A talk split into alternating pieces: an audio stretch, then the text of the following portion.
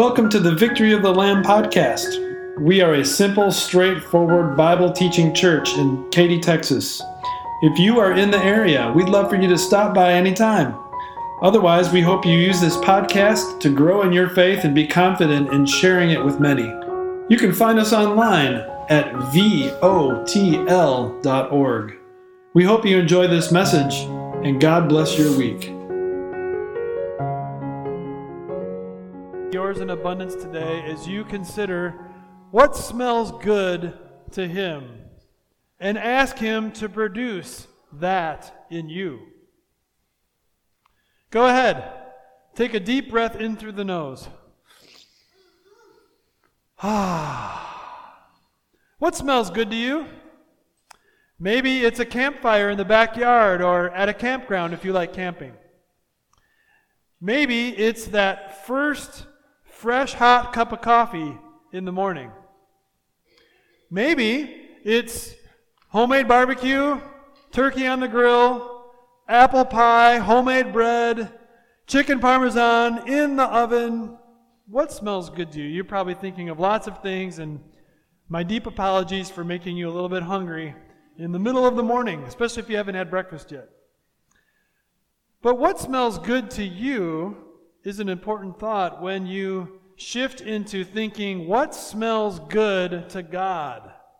What makes God say, ah? And the answer is, you do. When you are living for Him with all your heart as he has lived for you with all his heart. And to explore that thought today, we get to enjoy some scriptures from Noah and the flood. The sermon verses for today start with God commanding Noah to leave the ark. But in order to really understand what was going on at that point in time, it's helpful to review the background of what happened during Noah's life as well as the flood. 120 years before the flood waters came on the earth, the Lord looked down and saw that humanity was evil. Every inclination of their heart was godless. Maybe two, three million people in the world at the time. Only eight repentant Christians. There's more people here by far in this room now than there were repentant Christians in the entire world at the time of Noah. The Lord told Noah, I am going to give 120 years of time for them to repent. After that, I'll be sending a flood. And God gave Noah specific directions on how to build the ark. And then, when the time came, the Lord commanded Noah to enter the ark along with all the animals he had commanded Noah to gather, as well as his wife and his three sons and their wives. The floodwaters came on the earth for 40 days and 40 nights. You thought Hurricane Harvey was rough. You thought Hurricane Ian, the pictures we've seen from Florida, not good. Well, multiply that, who knows how many times over, 40 days and 40 nights. And the waters came down not only from the skies, but also from the great deep of the earth the water levels reached such a height that it took 150 days of waters receding in order for the ark to come to rest on the top of a mountain. Wow. And then, it's not like Noah's life changed drastically. The ark wasn't rocking back and forth in the angry waves anymore, I guess, because it was on the top of the mountain, but he still couldn't go outside, and he was quite a ways away for being able to do that, actually. Another five months went by when the earth was generally dry. But still, Noah could not go out. The Lord had not given him that instruction, as well as he knew I can't exactly build a house, I can't exactly plant a garden, things are too saturated. It was another two months a little more than that, actually. Before the Lord commanded Noah those eight words that he had been longing to hear Go out from the ark, you and your family. And that's where we pick up the scripture verses in Genesis chapter 8, verse 15. Then God said to Noah, Come out of the ark, you and your wife, and your sons and their wives. Bring out every kind of living creature that is with you the birds, the animals, and all the creatures that move along the ground, so they can multiply on the earth and be fruitful and increase in number on it. So Noah came out, together with his sons and his wife and his sons' wives. All the animals and all the creatures that move along the ground, and all the birds, everything that moves on land, came out of the ark, one kind after another. Noah had been in the ark for 375 days, a little more than a year. And it certainly caught his attention that millions of people had died, as well as millions of animals. But it also caught his attention that God was not all about mass destruction, but God was actually all about mass deliverance. Because what stopped God from making it three million and eight instead of just three million? His mercy, his intention, his all in deliverance for Noah and his family.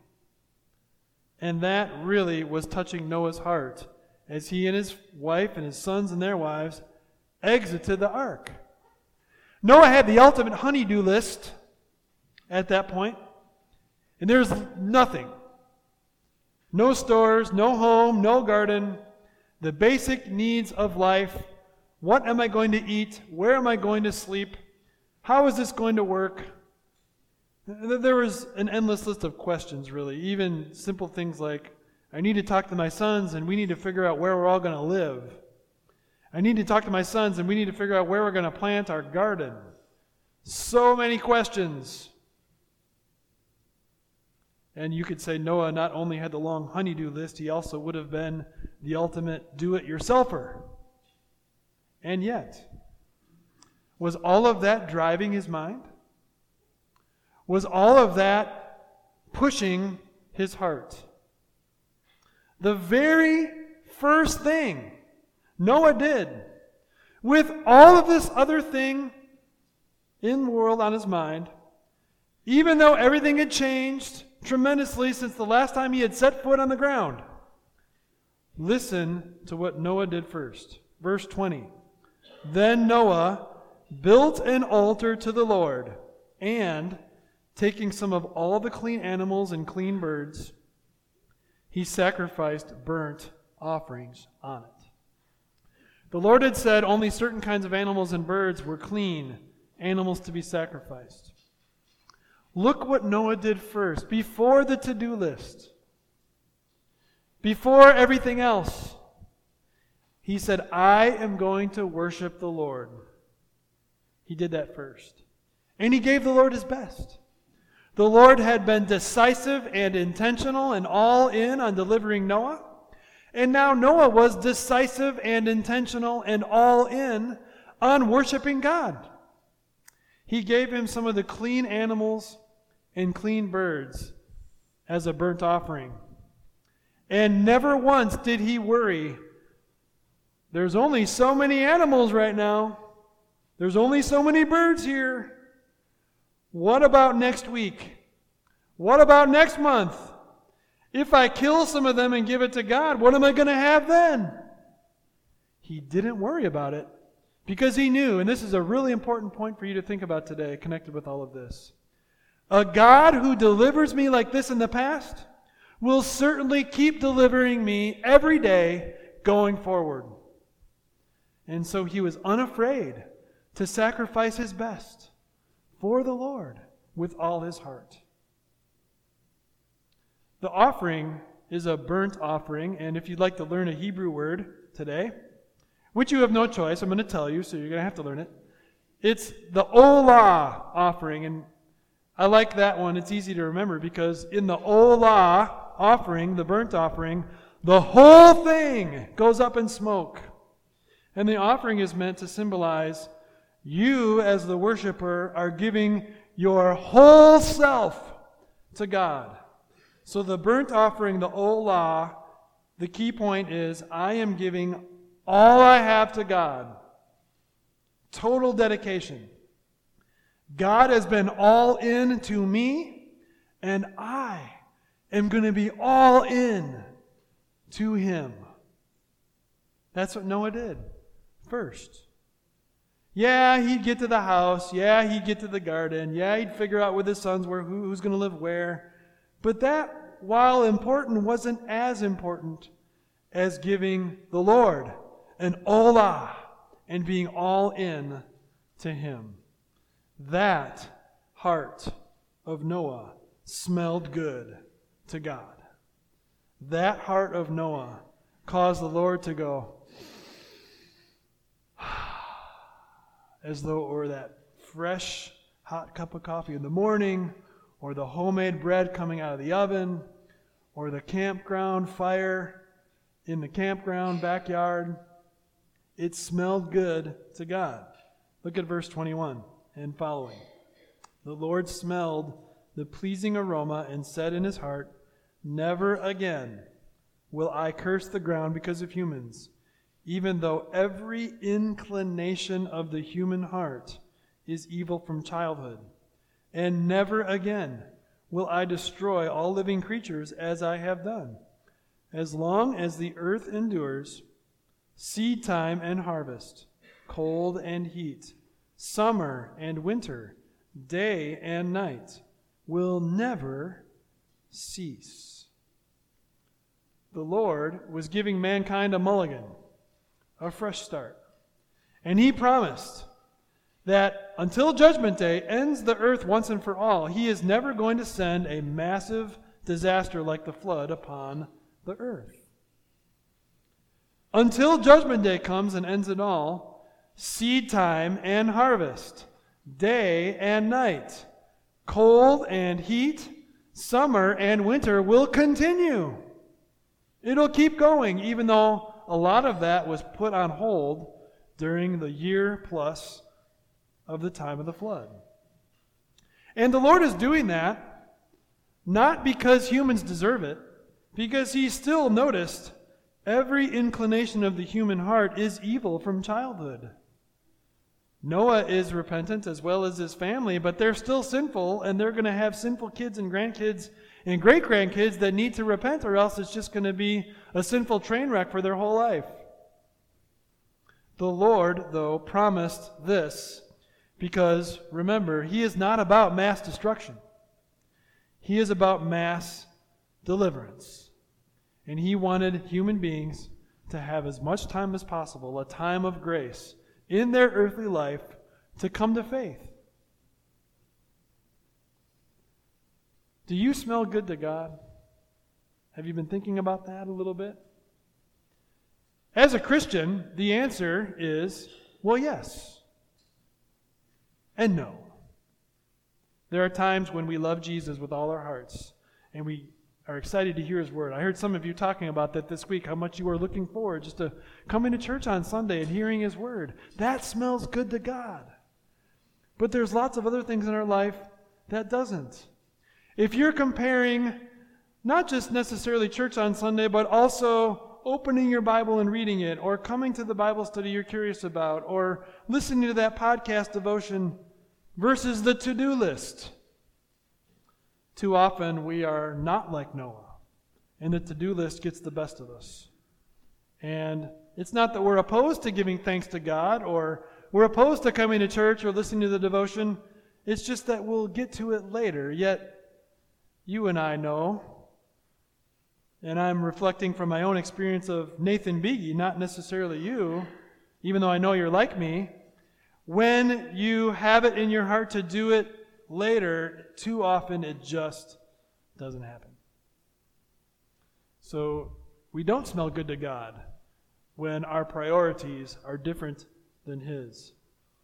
We don't smell good to God when we give Him less than our best. God is decisive, intentional, all in on delivering us from sin. And we respond by being sleepwalker. Ho hum. Jesus paid for my sins. I'm going to heaven. Cool. Heard it before. I'll hear it again. It just doesn't touch the heart that much. That doesn't smell good to God when we are not all in to Him and His salvation like He is to us. And when those things are happening, when the to do list is taking priority, and we're ho hum about Christ and His finished work, we won't be able to avoid another factor in here, which is we give Him less than our best. We give Him our leftovers, giving Him time, giving Him money, giving Him our energy. It's an afterthought, not a priority. Whereas Noah gave the best of his clean animals, trusting, even though there was a very limited supply, that God would keep providing going forward. We give less than the best and struggle to even give that. And a big part of the reason why is because we're afraid of what about tomorrow? As we see inflation, interest rates, stock market, my job, whatever. Name the excuse, put it in a heap. It's all the same heart. And it stinks to God. He must be saying, What do I have to do to get you to trust me? We repent of this. We're sad that sometimes we stink to God when He's not first place in our hearts. And even though we don't deserve it, just as human beings did not deserve God to promise them that He would never destroy the earth again, but He promised that. Just as any sinner did not deserve to have Jesus come from heaven and earth, heaven to earth, to die and live and rise, He did that. We also don't deserve to have God give us a second chance to give us a fresh start, but He will, and He does. His mercy is brand new every morning. Today is no exception.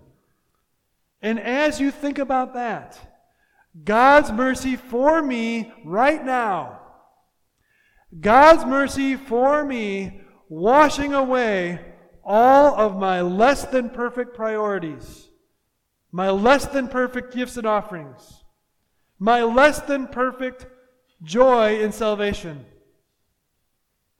You have a fresh start this minute.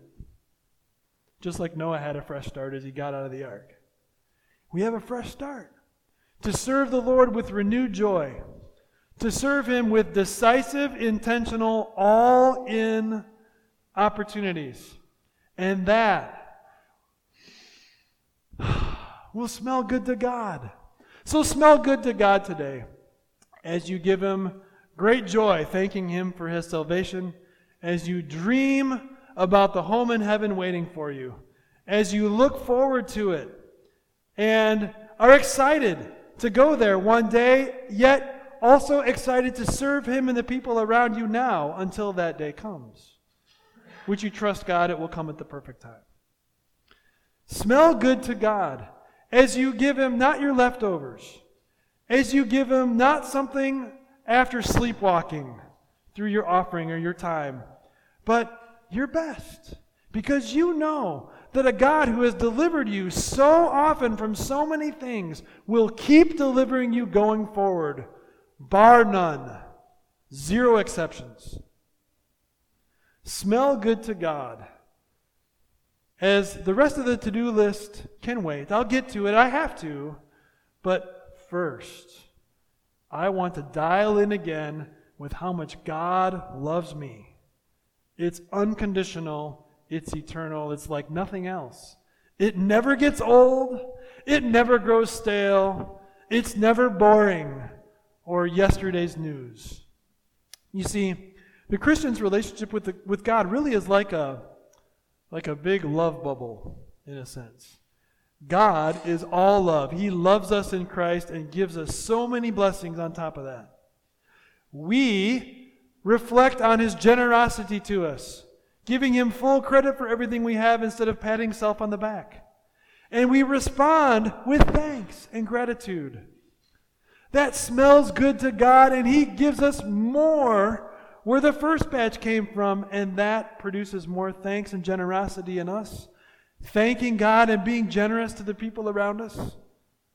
It's the opposite of the me first thing that we see in the world and see in our own hearts at times. Enjoy that life in the love bubble. God's generosity produces thankfulness and generosity in us.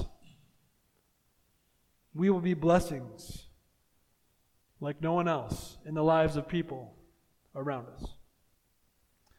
This past week, as we were working on a way to communicate an update about our building program coming up, Gary Abbott, I didn't even tell him I was going to say this, but I'm sure he won't mind. We were talking about how to say the truth, how to give a good, accurate reflection of what's, what's happening without overpromising.